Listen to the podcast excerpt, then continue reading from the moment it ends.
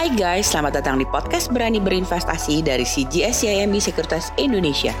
Sebuah podcast yang akan membahas tentang pasar modal, update seputar investasi saham, dan tips investasi untuk milenial. Buat kamu semua yang penasaran, stay tune terus ya di podcast Berani Berinvestasi dari CGS CIMB Sekuritas Indonesia.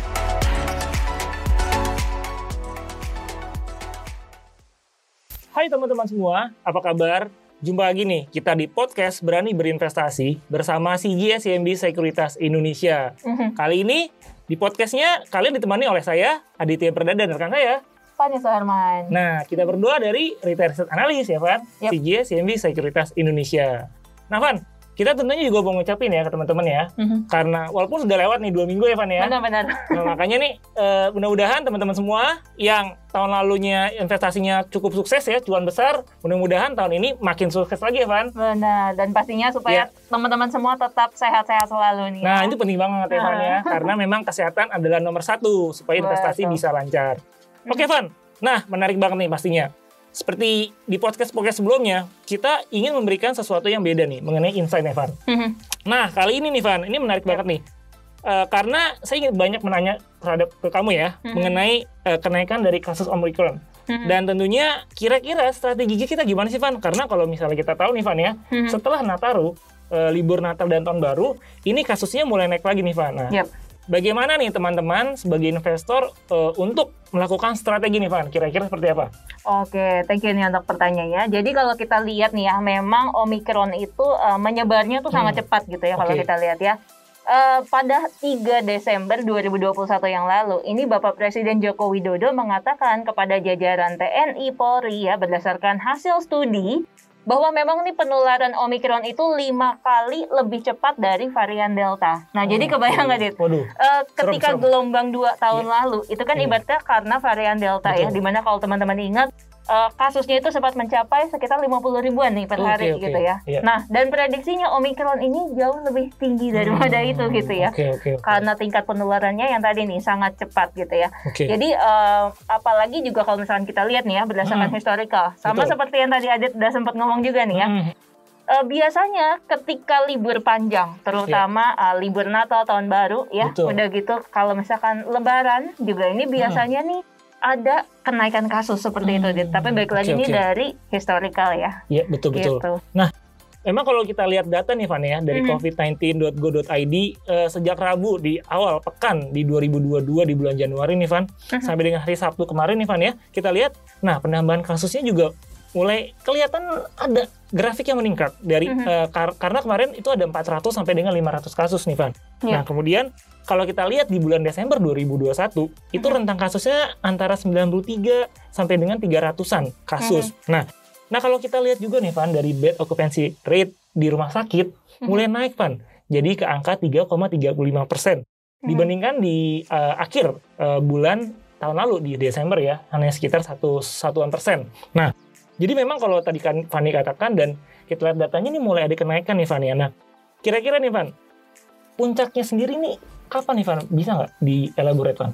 Oke, Heeh. kalau ditanya nih eh, kapan sih pastinya, Iya. ini pastinya kita nggak ada yang tahu Iya, ya, karena iya, ibaratnya betul. ini Iya. sesuatu yang eh, belum terjadi dan Oke. hanya kita hanya bisa memprediksi gitu ya. Oke. Tapi kalau misalkan ditanya prediksi dari CGSMB sendiri seperti Hmm. apa?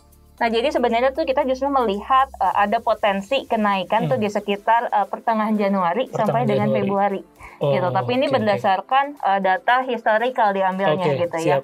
Cuma nggak tahu nih ke depannya gimana gitu untuk Oke. aktualnya ya. Itu yang masih harus kita pantau. Oke, berarti teman-teman nih harus mulai bisa antisipasi nih Van ya. Nah, Yap. selain itu apa Van yang harus kita perhatikan Van? Mhm.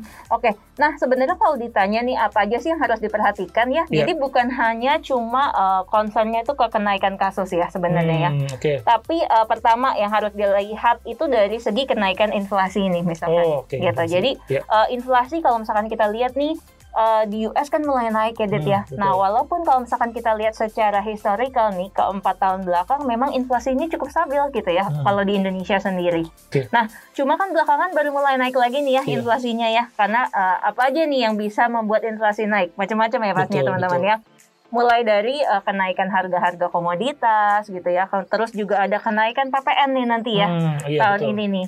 Di bulan uh, April ya, mulai April itu akan naik dari yang tadinya 10% itu jadi 11% seperti hmm, itu ya. Okay. Nah, terus juga nanti ada rencana nih menaikkan uh, tarif listrik okay. seperti itu dan juga pelan-pelan nih uh, subsidi bahan bakar itu akan dikurangi ya, terutama oh, untuk uh, okay. seperti premium dan okay. pertalite seperti itu. Jadi ya. itu pasti bisa menaikkan inflasi nih ke depannya. Oh benar-benar emang terakhir mm -hmm. untuk uh, premium katanya mau dihilangin juga nih Van ya. Yep. Jadi memang hmm. kita harus siap-siap juga nih Van. Oke. Okay. Hmm. Jadi memang kalau dari CGS ini memprediksi ada sekitar uh, eh, 3,3 persen ya Van ya hmm. uh, inflasi di 2022. Dan memang kalau misalnya kita lihat yang sudah tadi Fani katakan, ini tentunya lebih tinggi ya Van dari konsensus yang hmm. hanya sekitar 2,9 persen year on year. Dan juga itu di atas batas dari Bank Indonesia nih Bapak Ibu hmm. dan teman-teman. Dan tentunya juga kalau misalnya kita lihat proyeksi inflasinya ini jauh lebih tinggi ya Van dibandingkan dengan tahun lalu. Hmm. Nah, kira-kira gimana Van tanggapan kamu terkait dengan inflasi-inflasi yang lumayan tinggi tadi Van? Oke, nah biasanya nih kalau kita ngobrol iya. tentang yeah. uh, inflasi gitu ya, betul. ya, ini pasti nggak jauh dari kata penyesuaian suku bunga, oh, gitu menarik, ya. Menarik. Karena kan betul. inflasi tinggi, nah biasanya nih suku bunga juga akan naik gitu ya hmm, ya biasanya. Betul. Nah, uh, apalagi kalau misalnya kita lihat bukan cuma itu aja nih. Jadi yeah. yang lagi berjalan sekarang itu tapering ya. Yeah, Dan betul. juga uh, ada prediksi bahwa The Fed itu akan uh, menaikkan suku bunganya ini lebih cepat oh, dibandingkan iya, dari iya, prediksi iya, iya, sebelumnya iya. seperti itu. Okay. Nah, uh, terus bicara tentang tapering nih. Jadi kalau misalkan kita lihat ya berdasarkan historical nih tapering di tahun 2013 lalu Nah, biasanya nih akan diikuti dengan kenaikan bond yield. Oh, okay. Seperti itu. Nah, cuma yang menarik di tahun hmm. ini nih nggak kelihatan kayak gitu, Din. Oh. Gitu. Jadi justru okay. di tahun ini ibaratnya bondsnya nih cukup stabil, okay. gitu ya. Jadi iya, nggak yeah, seperti tahun 2013 lalu. Hmm. Dan juga kalau misalkan uh, kita lihat dari segi uh, asingnya nih ya, betul. biasanya ketika uh, bond yieldnya itu lagi naik, hmm. nah itu otomatis uh, asing tuh akan net buy gitu kan di hmm. bonds ya. Nah justru di tahun ini nih kebalikan okay. gitu. Jadi justru yang dibeli itu adalah uh, net buy di saham, sedangkan bondsnya itu mereka net sell seperti oh. itu. Jadi uh, okay. agak beda nih ya. Yeah, yeah. Mungkin dari segi uh, kondisi ekonomi yang sekarang juga memang membaik gitu ya. Kalau kita lihat apalagi uh, rupiahnya juga stabil seperti itu. Betul betul. Nah, gitu. menarik banget nih Van. Mm-hmm. Nah, ngomong-ngomong terakhir tadi kamu katakan mengenai rupiah nih Van. Mm-hmm. Karena kalau misalnya kita lihat sejauh ini rupiah di tahun 2021 tuh cukup bagus ya. Apalagi mm-hmm. ditopang dari sisi uh, surplus karena akun kita juga nih Van. Mm-hmm. Nah, kira-kira nih Van, selama komoditas kita juga kan relatif juga masih tinggi juga nih Van ya harganya mm-hmm. ya dan tentunya dengan kata lain rupiah kita juga pasti akan tetap stabil nih Van ya. Mm-hmm. Mm-hmm. Benar. Nah memang harapannya seperti itu ya. Jadi yeah. uh, kalau kita lihat uh, apa yang tadi udah kita bahas semuanya Betul. gitu ya. Intinya adalah sebenarnya kebijakan dari uh, suku bunga BI itu akan sangat terkait dengan yang namanya inflasi okay. ya pertama dan juga dari volatilitas rupiah seperti oh, itu ya. Okay. Nah, tapi memang untuk uh, prediksinya dari CJ sendiri ini akan tetap ada kenaikan tuh sekitar dua kali ya. Tapi oh, ini di uh, second half 2022 seperti okay. itu. Menarik banget tadi. Mm -hmm. Dua kali nih berarti teman-teman mm -hmm. ya. Coba. Nah, oke okay, Van. Tadi kita sudah cukup banyak nih ngebahas mengenai makronya tentunya ya, yep. yang sudah cukup uh, detail juga yang tadi sudah Fani ceritakan. Nah, mm-hmm. kira-kira nih Van, ini memang nggak bisa kita pungkiri juga Van, ya dengan kenaikan COVID ini market kita nampaknya juga meresponnya negatif nih Van ya. Nah, mm-hmm. kira-kira nih Van, pendapat kamu terkait dengan hal ini seperti apa Van? Oke, nah jadi sebenarnya kalau mau dicek balik nih apa historical yeah. ya kenaikan kasus itu ternyata tuh uh, punya relate yang cukup besar nih okay. dengan uh, agregat earnings forecast dari CGS okay. Oh, Jadi ibaratnya okay kalau misalkan ada kenaikan kasus nih, Dit, biasanya hmm. analis-analis kita yeah. itu mendowngrade earningsnya, hmm, gitu. Okay, nah, yeah. jadi ini efeknya adalah mungkin investor masih agak wait and see makanya oh, gitu ya, okay, karena khawatir, okay. oh kalau misalkan terjadi kenaikan kasus, takutnya analis ini uh, mengkat misalkan oh, earnings forecastnya seperti itu ya, yeah. dan ini pastinya yang akan uh, negatif ke market seperti hmm, itu.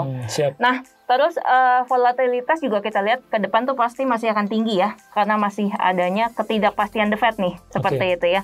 Oleh karena itu saran kita lebih ke mana sih strateginya? Hmm, betul. Sebenarnya ini lebih harus lihat ke saham-saham yang defensif yeah. seperti itu ya. Okay. Nah untuk topicsnya sendiri itu ada di BBCA dan juga Telkom dari segi CMP. Wah menarik banget nih. -hmm. Jadi sampai dengan sejauh ini sudah banyak banget informasi yang hmm. bisa teman-teman dengarkan dan juga dapatkan nih Fania. Nah, yep.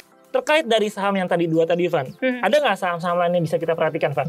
Oh ada, ada banyak nih. Waduh, menarik banget nih. Iya. Pasti pengen tahu. Jadi yang pertama ya ada eh, BBRI untuk banknya ya. Terus ada Mandiri, Ya. BNI. Mhm. Nah untuk bank digitalnya nih Arto. Oke. Kemudian kalau yang relate dengan kesehatannya gitu Oh, iya. ya.